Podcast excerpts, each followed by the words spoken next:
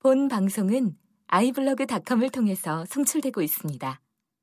미디어 플랫폼 아이블로그 iblog.com 또 하나의 조작 사건인 이종수 사건이 있어요. 똑같은 네. 이제 영사 증명서를 조작해낸 사건인 건데 당시 담당 검사가 이 사람이었다고 하네요. 최병국 전 새누리당 의원. 어, 이 사람 아유, 아시죠? 정말 변호인에 나왔던 음. 불임 사건의 음. 담당 검사.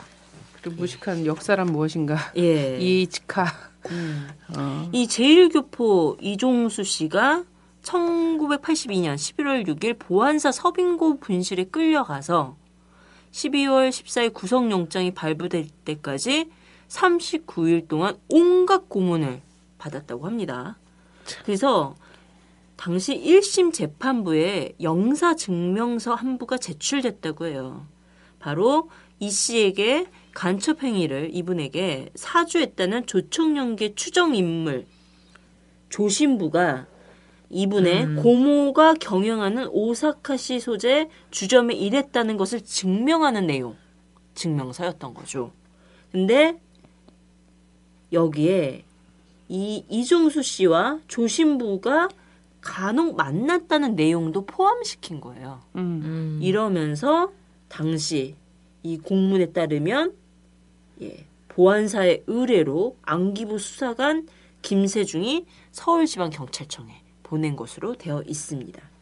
그래서 물론 영사 증명서는 증거로 채택이 된 거고 간첩으로 유죄를 받은 거죠.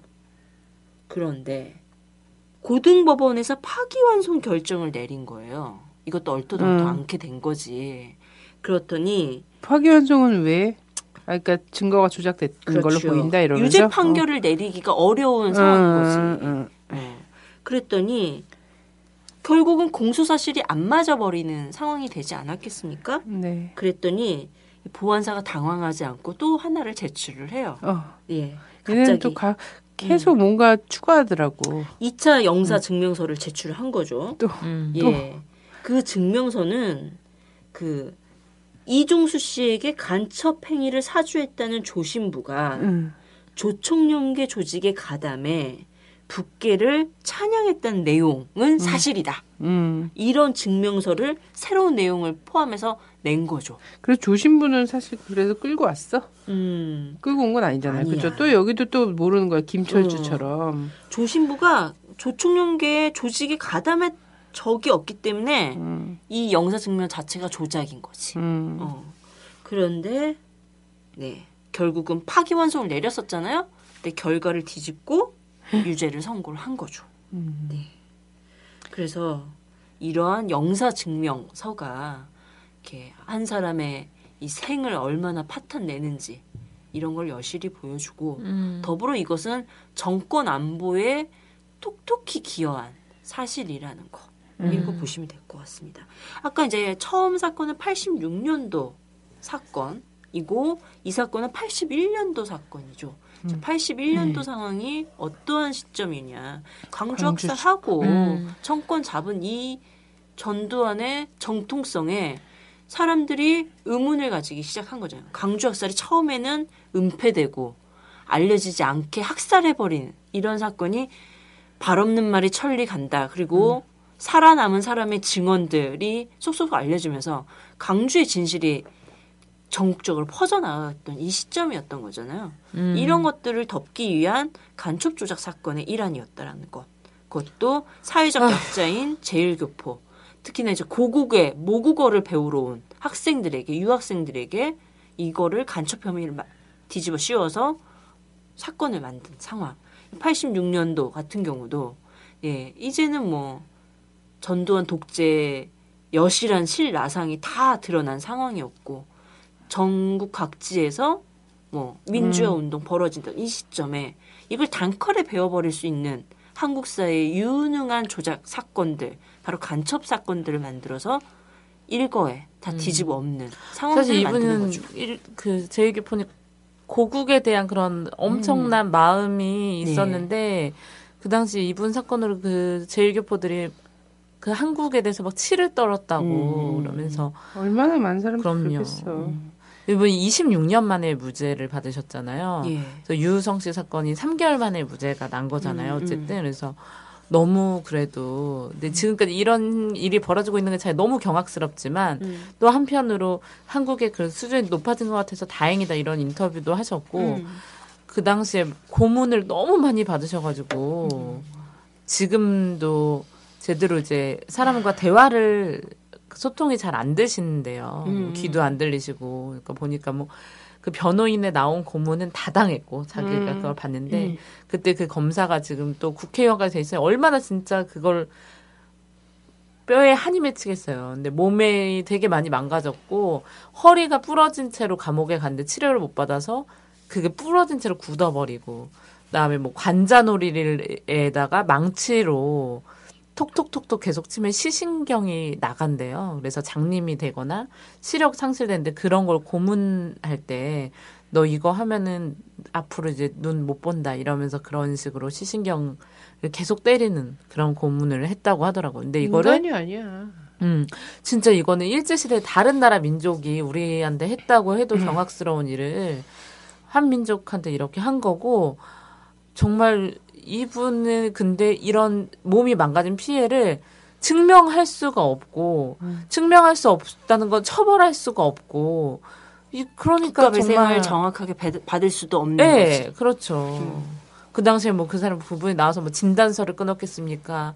그때 고문했던 형사들을 잡아가지고 지금 뭐 죄를 물을 수가 있습니까? 아니 이번에 세월호가 이렇게 침몰하던 날 얘네들이 그러니까 새누리당 애들이 국회 선진화법이라고 해갖고 막 막 날치기 통과하고 이랬잖아요. 근데 얘네가 지금 막 뭐 국가 국회 선진화라는 미명하에 하고 있는 게 이런 거잖아. 국가보안법 위반자들은 앞으로 국회의원이 아예 못 되는 법을. 어, 그래서 자격 요건은 굉장히 엄격하게 해야 된다 이런 얘기를 하고 있는데 사실은 이 민주화 운동이나 이런 것 때문에 국가보안법 정치 수배자 혹은 정치 어- 범 사범으로서 이런 사람들이 문제가 아니라 이런 사람들 있잖아. 반 인륜적인 이 고문 고문을 행했던 공안 검사랑 이런 애들은 사실 국회의원 하, 하면 안 되잖아. 재심 결과 나와서 무죄 나왔으면 그들이 최소한 검사가 무고죄를 그때 범한 거 아니야. 아무리 어 이거 공소시효가 끝났다고 하지만 이거 반인륜적 범죄잖아. 반민족적 범죄고. 네. 이런 이런 새끼들이 가서 국회의원 찍찍하고 있고 이런 놈들이 다 청와대 비서실장으로 막 올, 쳐 올라가 있고 막 이런 나라에서 무슨 어디든 국회든 뭐 정부 행정부든 어디가 선진화가 되겠어. 근데 얘네들이 어이없게 얼토당토 안 하게 진보 정당의 국회의원들의 어떤 정책 진출이나 이런 걸 막아보려고 날치기를 하고 자빠져 있는 거지.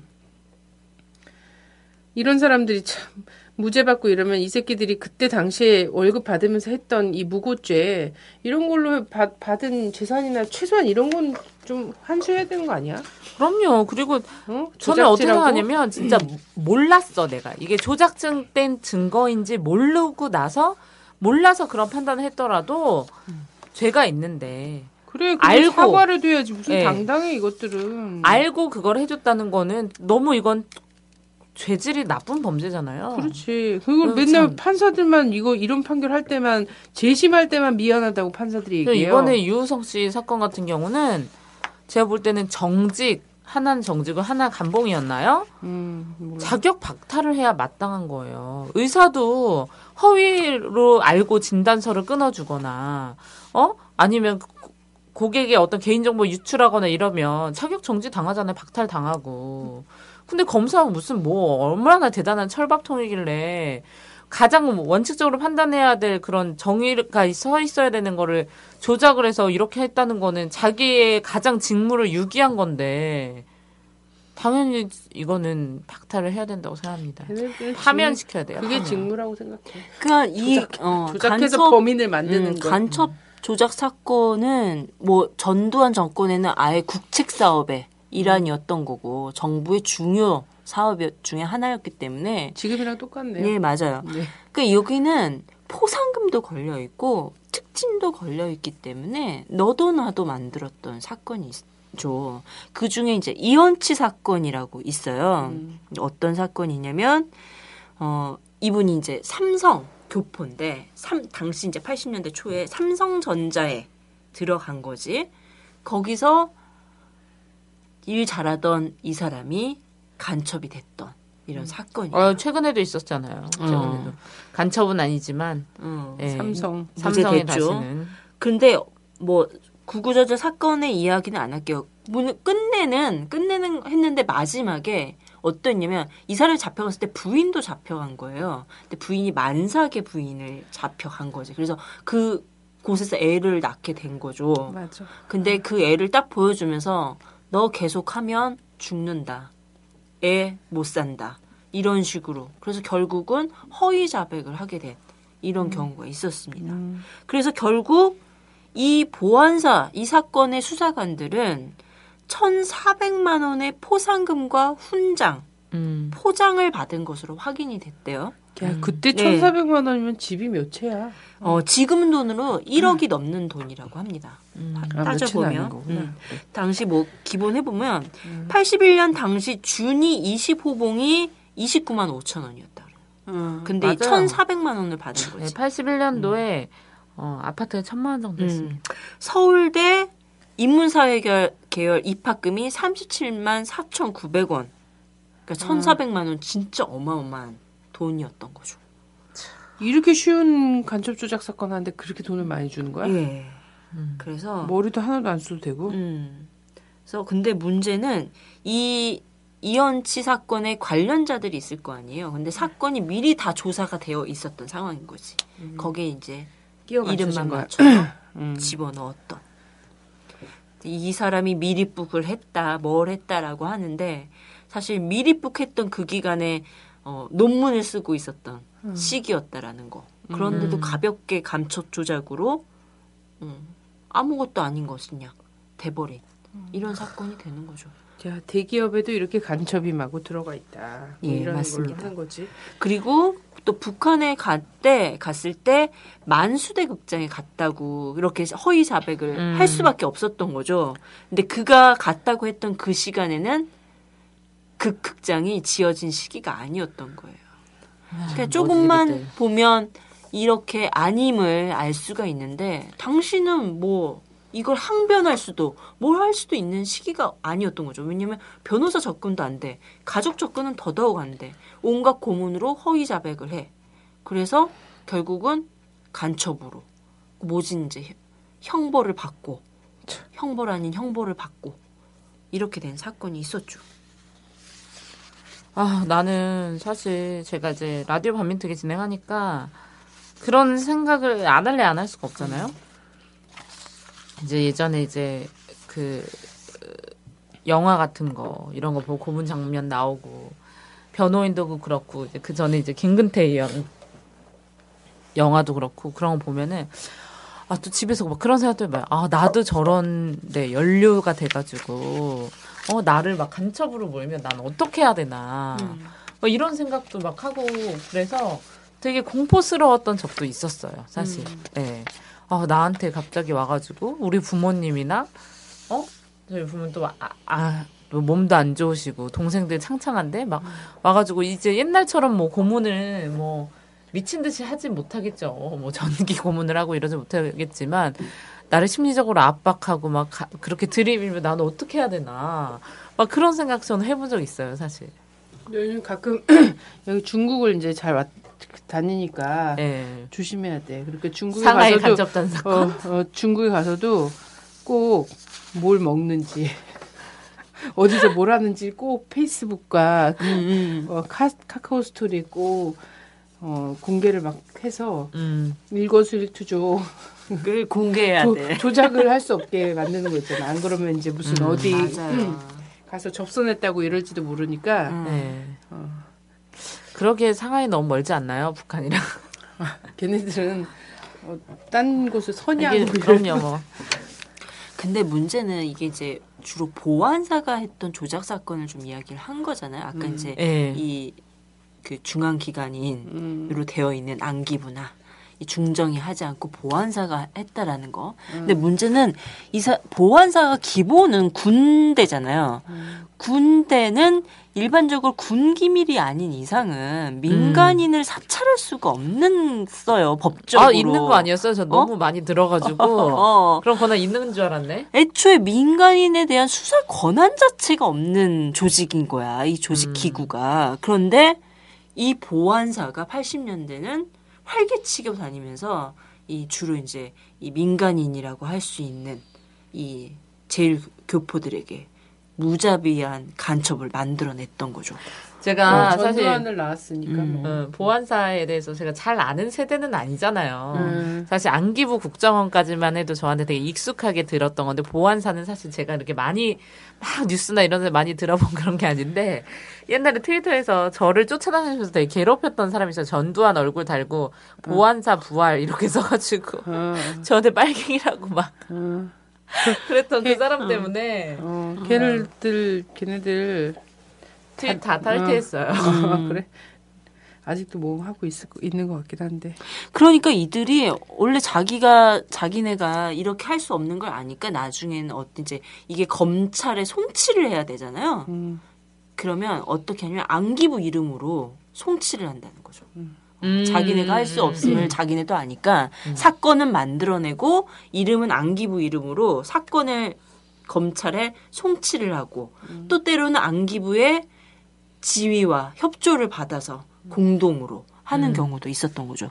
근데 어느 순간 이게 민간인에 대한 사찰은 없어졌다라고 생각을 했어요. 보안사에 의한 음. 기무사에 의한 기무사 음. 사찰했잖아 그렇죠. 이명박 들어서면서 쌍차 어 쌍차에서 음. 군 기무사 사령부 소속 기관이 잠입해서 카메라로 찍다가 걸린 거죠. 통합진보당 당원 음. 그때 통합진보당이었나 민, 뭐 민주노동당 당원 음. 음. 어, 사찰하고 근데 얘를- 어, 오히려 한 분은 자살까지 하셨어요. 어 근데 어, 음.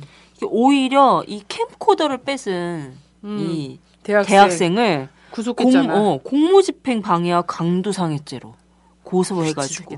예 이 사람 결국 살다 나왔잖아요 이 대학생은 음, 아니 그게 어. 그게 근데 2012년인가 2011년인가 이때 일이야. 어. 어, 이때 진짜 2009년 사건이고요. 아 그래요? 예, 아, 진짜 세월이 빨리 2011년에도 가더라. 있었어요. 어떤 사건이 있냐면 서울 송파 지역 소재 국군 기무사 210 방첩부대가 전남 조선대학교 총장 선거에 나온 유력 후보의 이메일을 해킹해 경찰에 적발된 사건 아시죠? 기억나시죠? 어. 예, 이 사건이 있었고 또 2012년 전국 팟캐, 구구만. 팟캐스트 방송 검열 사건 등 음. 군인이 음. 어, 모든 일들을 하고 있습니다 지금. 그럼 나 군인 아저씨가 나 감시하는 거야? 어, 그럴 수도 있지.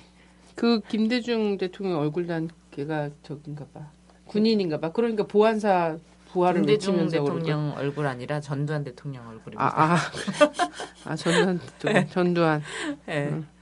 그래서 민간인에 대한 이 사찰도 무지막지하게 벌어지고 있는 우리가 인지하고 있지 못할 뿐이지 몇몇 알려진 사실로 확인된 결과는 아, 광범위하게 지금도 일어나고 있겠다. 아니 근데 걸 민간인 사찰이 이제 김종인 씨 때문에 해서 이제 막 문제가 됐잖아요. 그래서. 전 전 그 장관이나 이런 사람들도 다 이제 사찰 당하고 있었다는 음. 것이 아이, 뭐 밝혀지기도 박- 박근혜도 했는데 사찰했다는데 뭐. 근데 저는 그 요즘에 이제 거대 두 당 있잖아요. 음. 얘네들을 이 당에 소속된 국회의원들의 형태를 보니까 어, 사찰 많이 당하는 것 같고 음. 사찰을 당하고 있다는 거 그리고 본인들이 다 털렸다는 거를 너무 잘 알고 있는 것 같아요. 그래서 그래서- 못 하고 있는 거야 어. 그래서, 그래서 지금 대정부 질의도 못 하고 국회 청문회도 못 하고 국정조사권 발동도 못 하는 이 국회가 다 할 수 있는 일이거든요. 이런 정도의 사건이 나면 당연히 당연히 당연히. 세계 다를 이미 들고 나와서 거품 남았어야지. 물고선 해야지 음. 되는 건데 이 유가족들이 하라고 막 얘기할 때까지 안 하고 있잖아요. 그러니까 이걸로 봐서는 야당 의원들도 정말 다 털렸구나 이런 생각이 드는데 문제는 이런 거죠. 털릴 게 있다고 본인들도 아- 알고 있다는 거죠. 음. 어. 그리고 어쩌면 국정원도 본인들이 이만큼 알고 있다라는 거 있잖아요. 그게 이제 돈 문제든 아니면 남녀 관계 문제든 이런 거 있잖아요. 음. 이런 것들을 다 본인들이 알고 있다는 거를 음, 음, 알고 있다는 거를 다 알려줬을 알려준 거야. 것 같아요. 음. 그래서 거기- 못 움직이는 어, 거야. 거기까지만 해. 뭐 이런 거지. 음, 안 그러면 니네 다친다. 어. 이거는 예전에는 이제 간첩 만들려고 그, 그 사람한테 너 이거 고백 안, 자백 안 하면 넌, 너 애기 못 봐. 앞으로 이런 식으로 했다면 음. 이제는 국회의원들한테 뭐 이런 사람들한테 대놓고 막 하는 거지. 음. 음. 아니 그 돈으로 그거에 복지를. 하라고 복지. 어? 저는 내가 내가 진짜 대통령이라면 거기에 쓸 돈으로 차라리 국민들 복지를 하고 이러면 그렇게 야비한 수를 안 써도 국민들은 다 자기 편이 될 거거든요. 음. 뭐 본질이 박근혜가 나쁘다 해도 거기 또 넘어갈 수 있어요. 우리 국민들은 또. 맞아. 아니 근데 아 정말 아니야. 원래 태생 자체가 국민에 기반한 정부가 아니기 때문에 믿을 수가 없어. 그리고 이제 박근혜가 갑이라고 생각하면 안 돼. 어. 박근혜가 갑이 아니기 때문에 박근혜도 간첩인가요? 박근혜가 또 갑이 아니기 때문에 이 국민들을 위한 정치를 획 돌아서 이제 하면 어 팽당해. 그를. 지지한 사람들한테. 이거를 잘 알고 있지 뭐. 그렇습니다. 근데 이런 일에 우리가 사실 다들 검사도 아니고 어? 발벗고 나서서 억울함을 다 풀어드리고 싶지만 변호사나 검사도 아니고 근데 계속 기억하고 잊지 말고 또 관심을 갖고 이런 게 되게 중요하고 간첩을 지목하는 간첩이 아닌 사람을 간첩으로 지목한 사람이 바로 간첩입니다. 우리 마피아 게임할 때도 그렇잖아요. 마피아들은 항상 시민을 마피아라고 지목하듯이 예, 분명히 의도가 있는 사람들이 간첩을 이렇게 만들어낼 수밖에 없는 거라고 저는 생각을 합니다. 그, 어, 뭐, 간접 조작 사건 보면 너무나 많기 때문에, 뭐, 회의 사건들도 많잖아요. 아람에, 오송에, 일심에, 뭐. 이런 사건들 굉장히 많은데. 간첩단 어, 사건 영, 어, 영국으로 만들어졌던 맞아. 그것도 그렇고. 네, 근데, 박정희 정권 때 있잖아요. 네. 박정희 정권 때 사건 좀 대표적인 거 한두 가지만 좀 더 그렇죠. 봅시다. 왜냐면 그 본인 아버지가 자꾸 음. 피해자인 것처럼 얘기하면서 자기 아버지가 총탄에 죽었다고 얘기하는데 엄청 많은 사람들을 지금 끌고 가고 죽이고 쥐두새도 모르게 죽였어요. 맞아요. 어? 그래서 학살자시거든요. 학살자. 흉탄에 네. 돌아가신 게 아니라 무슨 그렇죠. 선 그러면 선장이 뭐 김재규야? 그 아이들을 동급에 놓고 그 그래. 동백립 사건 한번 볼게요. 이게 이제 지금의 그 박근혜 부정. 사건하고 예. 좀그 시대적 상황이 음, 또 정치적 상, 환경이 음, 지금과 좀 유사해요. 네. 어떤 사건이냐면 이 동백님 사건이라고 함은 그 상황 자체를 좀 한번 볼게요. 67년에 7대 국회의원 선거가 매우 박정희한테 중요했던 선거였음은 우리 이미 알고 있죠. 그래서 재선에 성공해서 영구 집권을 위한 삼성 개헌을 위해서는 국회의원의 3분의 2가 확보되어야 되는. 그래서 개헌을 할 수가 있어야 되는 거죠. 이런 목표에 따라서 선거법 위반 기본으로 그 금풀 삼포는 기본으로 관권 동원을 해서 온갖 부정 선거를 해서 156석을 확보를 했습니다. 성공한 거죠 박정희 입장에서는. 음, 근데 문제는 여기서부터지. 선거가 끝나자마자 대학생들이 68 부정 선거에 대해서 대규모 규탄 시위를 하기 시작한 거죠. 그러니까 박정희가 어떻게 했습니까? 30개 대학과 148개 고등학교에 임시 휴업 을 시켰어요. 지금 얼마나 하고 싶을까? 음. 그치? 고등학생들 조금만 나오면 이제 고등학교 임시휴업 시키고. 그래서 박정희를 위대하게 위수령. 생각하는 거야 모두. 어, 이 위수령. 사람들은 이명박도 못했어 이걸. 어? 박정희는 했다고. 그래, 계엄령 이런 거 때리고 예. 싶을 거야. 그렇던 그런데 시위는 점차 확산된 거지. 그러니까 67년 7월 8일부터 17일 무려 7차례에 걸친 동백님 북계 대남 적 화 공작단 수사 결과를 발표를 합니다. 자, 그러면서 동백님 사건이 발표되자마자 부정 사건, 부정 선거 사건은 싹 음. 언론에서 사라진 거지. 자 그렇다면 동백님 사건이 뭐냐라고 할 때면 여론 쇄신용 그- 그 뉴스 예, 만들기. 이거잖아. 예 중앙정보부가 문화예술계 윤희상, 이응로, 학계의 황성모, 임석진 등 140, 194명이 대남 적화 공적을 벌이다 적발됐다라고 발표를 한 겁니다. 자, 음. 중정에 따르면 사건 관계자들은 58년 9월부터 동백님 소재 북한 대사관을 왕래하면서 이적 활동을 한 데다 이어 일부는 입북 또는 노동당에 입당하고 국내에 잠입하여 간첩 활동을 해왔다는 것. 이것을 일곱 차례에 걸쳐서 발표를 해요. 예, 그러면서 여기에 중정이 서울대학교 물리대의 민족주의 비교 연구회 여기가 반국가 단체다. 자, 여기 이 단체가 뭘 하냐면 네, 당시 그 한일에 대한 반대 음. 투쟁들을 열렬히 했던 곳이에요. 그러니 여기가 반국가 단체가 되는 조작 사건으로 해서 별도의 이 민족주의 비교 연구의 사건은 별도 심리를 결정하고 동백님 사건 동백님 사건대로 결정하는 그래서 결국은 정권 안보가 흔들리는 이 과정을 네 그리고 부정선거의 이 시비가 몰아치던 그때를 동백님 사건을 확대시켜 가지고 네 여론을 무마해 버리는 사건을 만들어냈죠. 음. 근데 여기에 이제 이 유학생들이 이게 유학생들이 있었던 곳이기 때문에 당시 유럽의 서독하고 프랑스가 걸쳐 있었던 거예요. 음. 여기 이제 외교적 마찰이 불러져 있고 프랑스는 원상 회복해라 나라. 유학생들 원상 회복해놔라 이렇게 박정희 정권에게 요구를 한 거지. 막 끌고 막 그 어. 현지에서도 끌고 가니까. 그러니까 음. 그러니까 결국은 박정희 정권이 나중에 사과하고 몇몇은 보내는 음. 이런 걸로 이렇게 외교적 상세를 하려고 하는 이런 제스처가 있었는데 결국은 이 사건을 국제사회에서는 이 한국이 무진장한 인권 후진국이다. 이런 것들을 전 세계에 알렸던 사건이라고 합니다.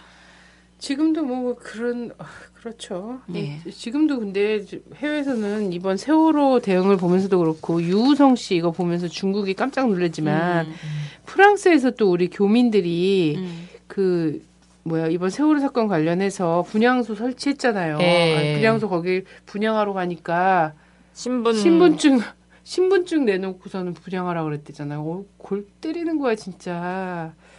안 그래도 그 응? 박근혜 씨 프랑스. 방문할 때 그 시위한 사람들 음. 그 프랑스 경찰 쪽에다가 집회 막아달라고 요청해갖고 또 개망신 한번 당했는데 이러고 있는 거지.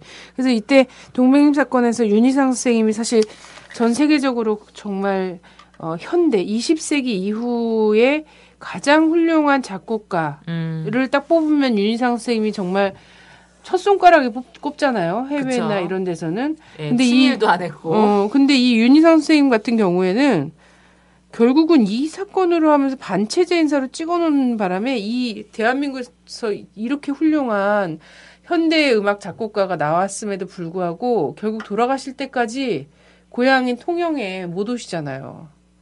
그리고 이 부인이신 이제 이수자 여사님, 이수자 여사님이 이수자 여사님만 한국 왔다가 또 평양도 갔다가 어차피 이제 해외에서 계속 살고 계시니까 독일에 계시다가 뭐 이런 식으로 하시는데 한국에 온, 올 때마다 이 뭐야 숙고올들이 막 반대하고 막 이러니까 이런 거예요. 그래서 이 윤희선 선생님이 그 해외 자기 작업실에다가 통영 그 앞바다 있잖아요. 바다 모습 이거를 늘 붙이고 있었대잖아요. 그 사진을 창, 창처럼 길게 이렇게 해갖고 정말 진짜 이 나라가 이념에 이렇게 딱 되면은 국가의 브랜드 가치를 얼마나 내팽개칠 수 있는지를 윤희성 선생님을 예우하는 걸 보면 알 수가 있어요.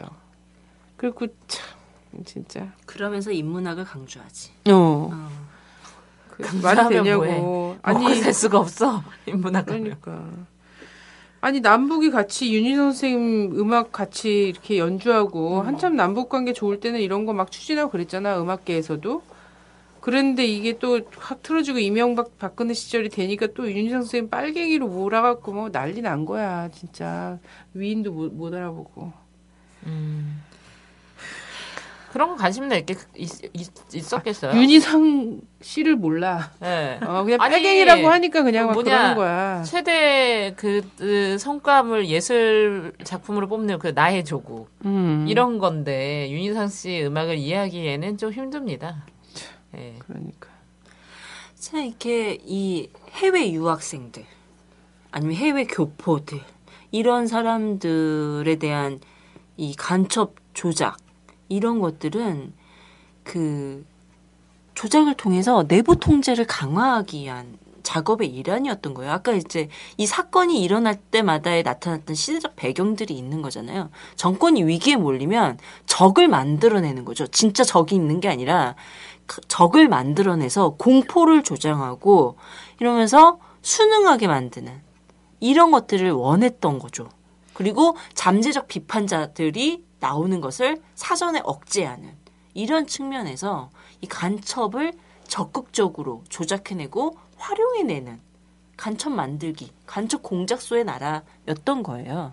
근데 뭐 특히나 이 근데 이 60년대, 70년대, 뭐 80년대 초반에도 이제 제일교포를 대상으로 했던 이 과정에 걸 보면 체제 경쟁이 또 한편 이제 있었던 거지. 어떤 일이 있었냐면 이 59년, 60년에 그 민족 대이동이라고 일본에서 조국으로 간다라고 해서 사실 한국계 계열인 북조선 계열이 아닌 한국계 계열인 이 사람들이 북으로 민족 대이동을 한 거예요. 음. 남으로 와야 할 사람들인 거지. 이- 우리 우리 입장으로 본다면. 음. 근데 이들이 대거 북으로 가면서 어 북과 여기 있는 이제 교류가 활발해졌겠죠.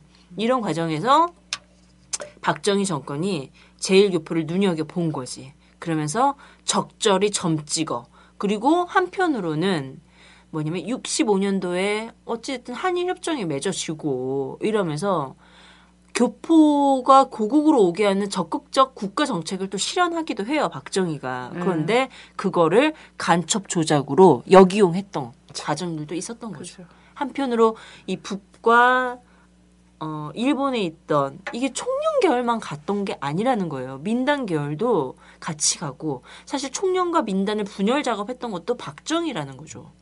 원래 하나의 동포 사회로서 뭐 조직은 다를지언정 그것을 크게 내세워서 아니라 민족의 한 구성원으로서 서로 돕고 돈, 돕는 이런 삶을 살아왔던 이 과정을 이 민족 대이동의 이 사건 이것을 계기로 어, 박정희 정권이 이 분열 민족 분열 작업을 적극화했고 또 한일회담을 전후로 해서 도- 유학생들 오라고 해놓고 고국으로 오라고 해놓고 적극적으로 간첩을 만드는데 적절히.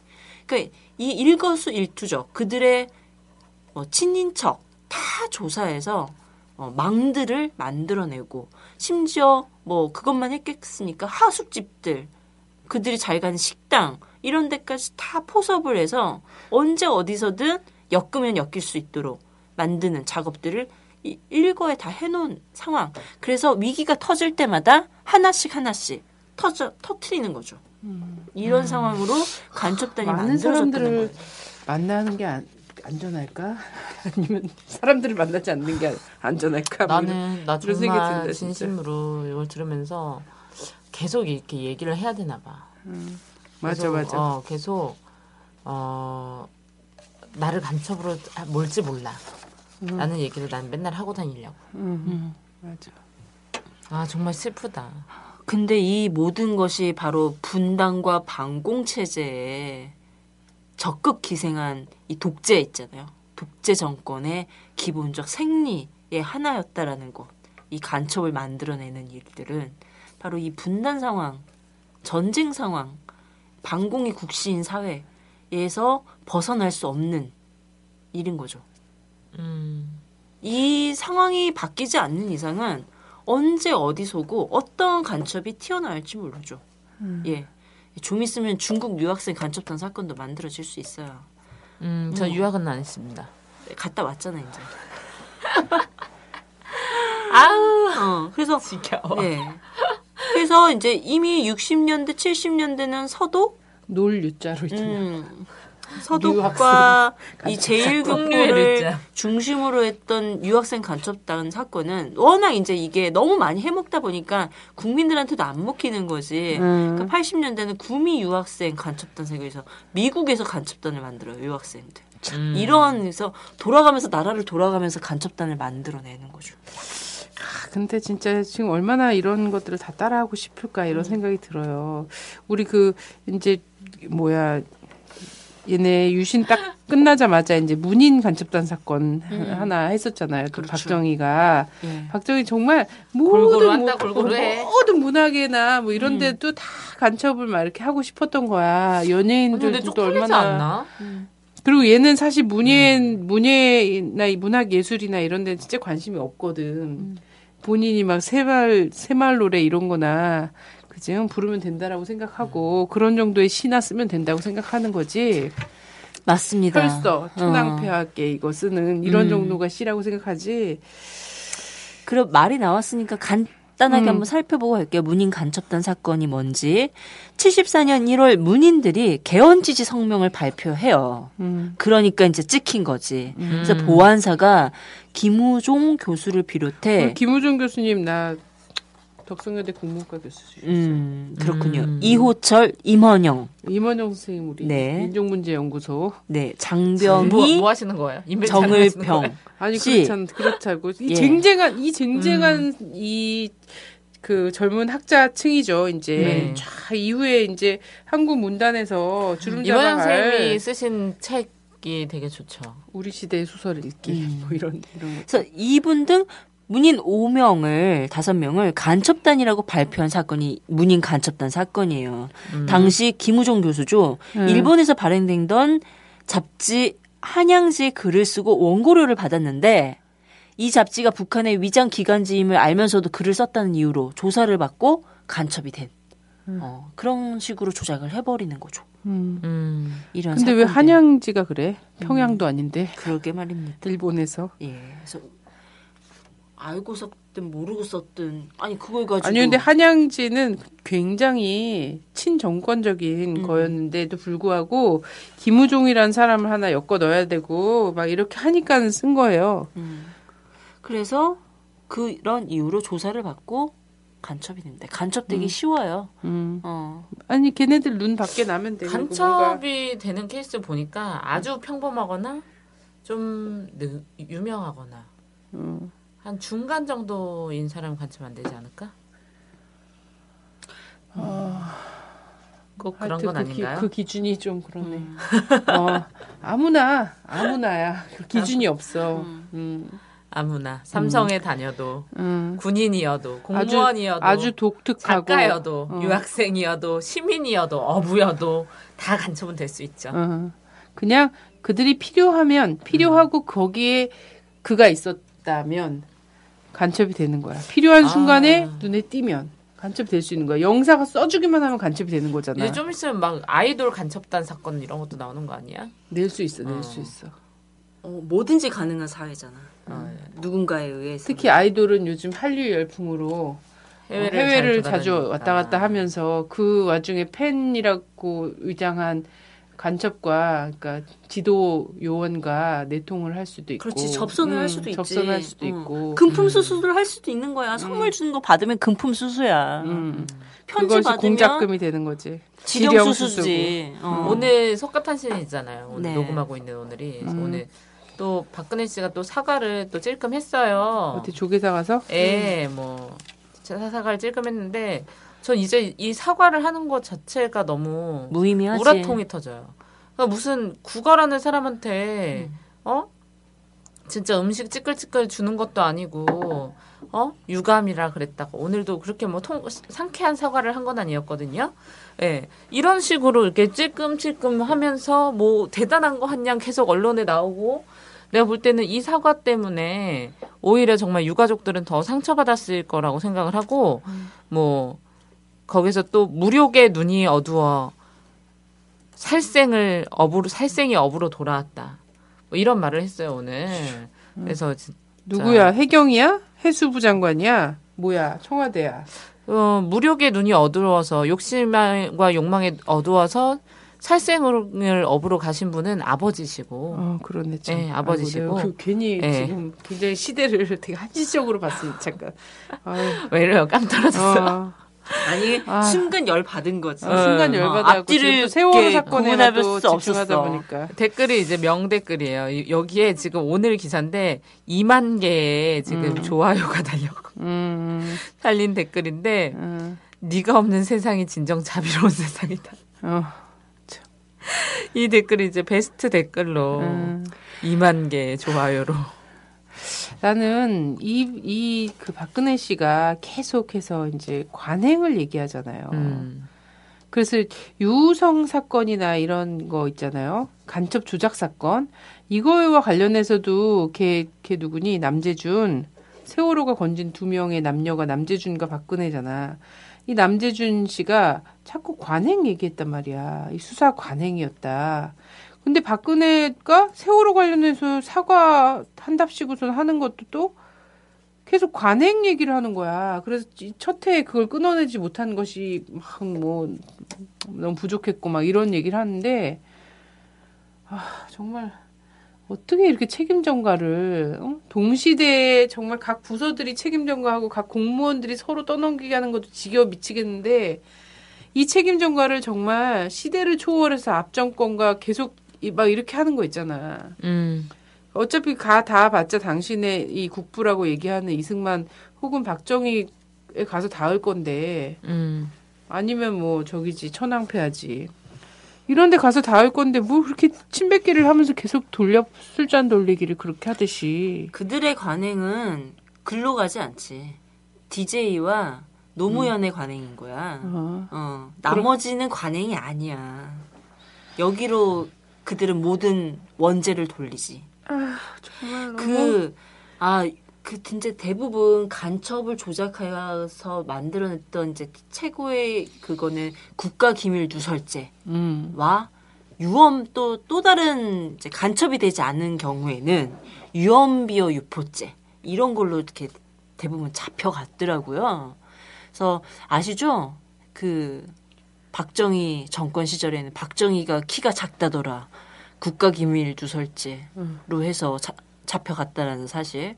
근데 이제 요즘 컴플렉스도 진짜 예. 쩐다 좀. 음. 그 요즘 이제 뭐 많은 이 세월호 이 참사에 의해서 사람들이 막 음주 가무를 많이 즐기진 않지만 마시면서 그래도 이야기는 나누잖아요. 음. 이럴 때 이제 어르신들이 그런 얘기를 한대요. 대통령이 되지 않을 사람이 대통령이 돼서 지금 사고가 많이 일어난다. 어, 아, 재수가 이- 없어. 이게 이년이. 지금 여론. 아, 우리 처음부터 내 알고. 있었잖아. 재수가 어. 없어. 그러니까 이게 이제 사실 이 지금 사고 공화국이잖아. 음. 김영삼을 보고 있는 이런 착각도 한편 들더라고. 더 재수가 없어. 내가 봤을 어. 때. 관상으로 보나, 뭐로 보나. 음. 근데 이제 이 여론 한 축에 그렇게 이제 나이 이 나이 지긋하신 분들이 그런 얘기를 한다는 건 그런 세월들 다 겪은 사람들이야. 음. 그런 사람들이 어, 아니 될 사람이 돼서 지금 나라가 지금 이 지경이 됐다. 정말 그렇게 됐다. 이런 이야기들을 오고 가면서 하고 있더라라는 거지. 그러니까 국민 민심이 어떤 건지를 사실 나는 알고 있을 것 같아. 그래서 이 40%라는 지지율이 나오면서 그것도 전화 응답률 6%야. 6%에 40% 지지율 나오는 거 말 다 한 거지. 그러니까 급한 거야. 그러니까 이제 사고, 사과를 하더라도 계속 사고 치는 발언만 하고 있는 거죠. 미안하지 않으니까. 음. 박근혜는 그 옷 하나도 검정색 옷을 마음이 없는 것처럼 전혀 사갈 마음이 없어요. 자기가 지금 고매한 사람이 왜 그깟 유가족들한테 사과를 해야 됩니까? 라고 생각을 할 거예요, 자기는. 뭐 아니, 자기가 그러니까 잘못한 게 아니고. 되게 신기해. 그 보좌관 죽었을 땐 그렇게 눈물을 쫄쫄 흘리면서 말이야. 상복을 쳐 입고서는 대선 무슨 모든 선거운동을 중단하고 막 이래 그랬잖아. 상 소위 말한 상복 정치란 얘기가 있을 지경이었어. 그래서 음. 이번에도 나는 박근혜 씨가 너무 슬픈 또 비련의 막 여인처럼 또 하면서 상복 정치를 할 거라고 생각했거든. 음. 오히려 정말 가증스럽게도. 근데 이번에 완전히 정신이 좀 이상해진 것처럼 정신줄 나서 내가 어, 보니까 막 금목걸이를 막 번쩍번쩍하게 오히려 지금 국민들은 악세사리 하기도 민망해하고 떼고 다니고 막 이런 지경인데 저는 되게 진보적인 연극을 하나 봤어요. 그게 이제 젊은 작가들이 막 이렇게 어 투합을 해서 만든 건데 진짜 젊은 사람들 있잖아요. 20대 중반 이런 음, 연극 하시는 분들이 프로젝트로 이제 만든 연극 덮고자기의 가장 가벼운 종인가 그런 연극을 했어요. 대학로에서. 근데 그 내용이 위안부 할머니들 이야기, 뭐 4.19 혁명에 대한 이야기, 이게 4.19 때 이제 공연을 한 거거든요. 그다음에 박근혜의 거짓말에 대한 이야기, 음. 뭐 이런 이야기로 한 대여섯 개가 10분씩 돌아가서 1시간짜리 작품인데 음. 사실 되게 의미 있는 작품이잖아요. 근데 완성도는 사실 그렇게 높지는 않았어요. 음. 젊은 친구들이 만들다 보니까. 그래서 그걸 보고 눈물이 갑자기 왈칵 쏟아지는 거예요. 그때 세월호 이제 며칠 안 됐을 때였던 것 같은데. 그래가지고 왜 눈물이 쏟아졌냐면 정말 딱 보면은 너무나도 평범한 사람들이거든요. 그런 연극을 하는 모임이 아니라 그냥 일반 대학을 졸업한 연극 영화과 학생들이 모여서 그런 걸 만들어 보자. 그러니까 내용적으로도 사실 좀 어설픈 지점도 있고 이래요. 제가 볼 때는. 근데 이런 사람들까지 이런 데 모여가지고 이런 얘기를 하고 있구나 이런 생각에 아 진짜 갑자기 왈칵 하더라고요. 그 음. 뭐그 연극 감동적이어서 막 이런 게 아니라 이 이게 막 이런 상황 자체가 너무 분노스럽더라고요. 근데 음. 그러고 와서는 내가 아 이거를 너무 이 연극 좋아서 후기를 올려야겠다 이런 생각을 했는데 내가 이 연극을 봤지만 이 세월호 이 과정 이런 상황에서 내가 한가롭게 연극을 봤다는 게 너무 죄책감이 들고 사람들이 봤을 때도 아 너무 꽃놀이 한다 이렇게 생각이 들 것 같은 그런 생각에 제가 올리지 않았어요. 그리고 나 같은 사람도 이런 정말 그런데 마카도 씨는 정말 정신줄 났어. 무슨 생각으로 그렇게 다니는지 그리고 국회의원들은 뭐 어? 김황식 그 또라이는 또 뭐 추운 겨울 발을 동동 뭐 굴르면서 만든 대통령을 위해서 뭐 우리가 힘써야 된다 이런 개 같은 문자나 보내고 대통령이 있고 나가 나가랬대잖아. 대통령이 음? 나가랬다 그랬잖아. 그러니까요 탄핵 사유에 해당하는 말이지.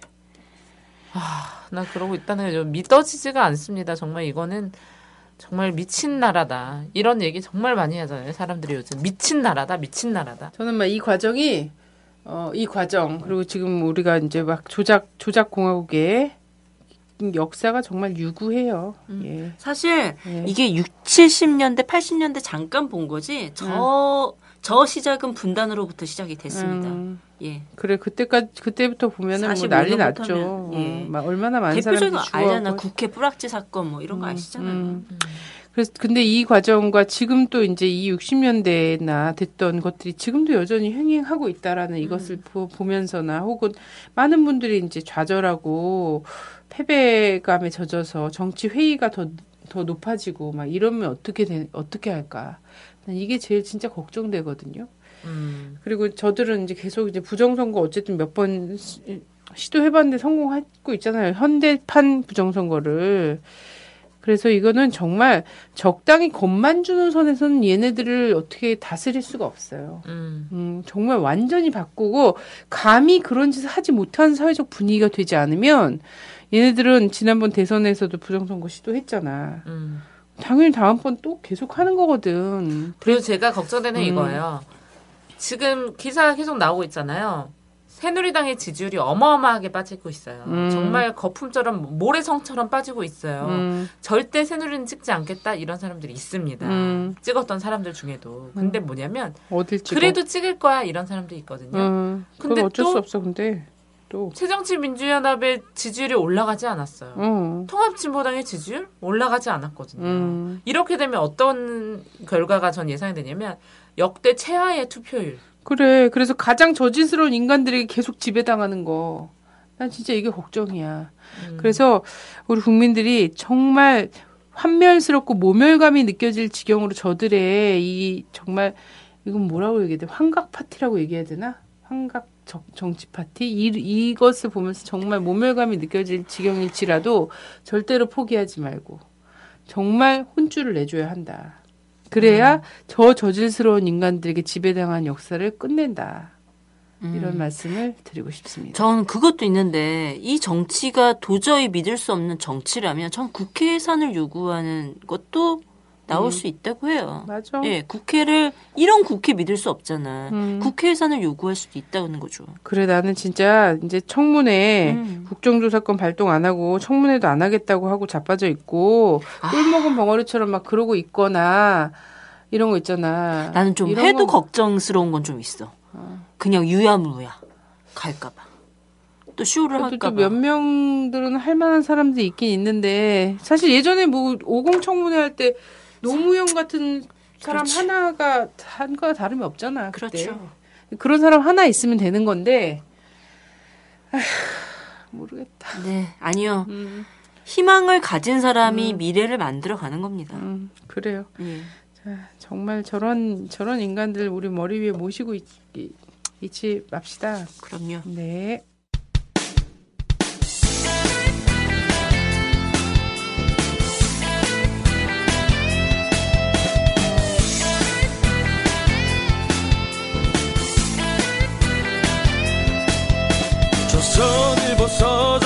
박정희까지 일본 놈의 충성스런 앞잡이일 때 동상 걸린 손가락을 잘라내가며 해방을 위해 싸웠던 건 백성들이다